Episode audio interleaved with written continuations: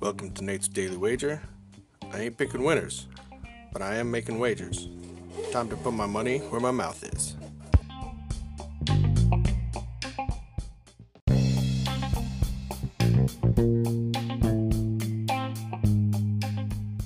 This is Nate's Wager for October 2nd, 2021.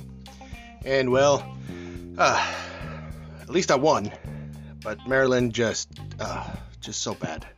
I mean, this is what they do 4 0, riding high, think you got a chance, and then they just uh, lay a turd. So, I mean, look, they're not going to get, uh, be able to compete with those big programs until they can get, uh, you know, some top recruits. Fortunately, they're probably not going to get top recruits until they're competitive with top programs, which is why they need an epic video so they can get Eddie, Eddie Van Halen. Anyways, I digress. So today, more college football, and I got I got this little theory that I'm gonna that I'm working on. I'm gonna see how it uh, it pans out. So last week, Southern Miss took on Alabama and just got their asses handed to them, as expected. Now, today, Southern Miss is playing Rice.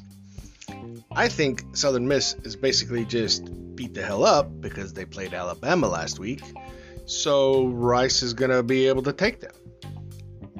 And they're only a, a minus one favorite. So, we're going to take Rice minus one against Southern Miss in today's men's NCAA football action. See anything better than that? Pound it. That's my pick. I'm sticking with it.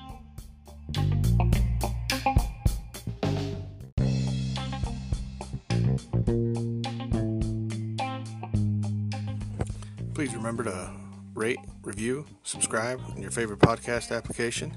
Tell me how much I suck or how much money I'm making you.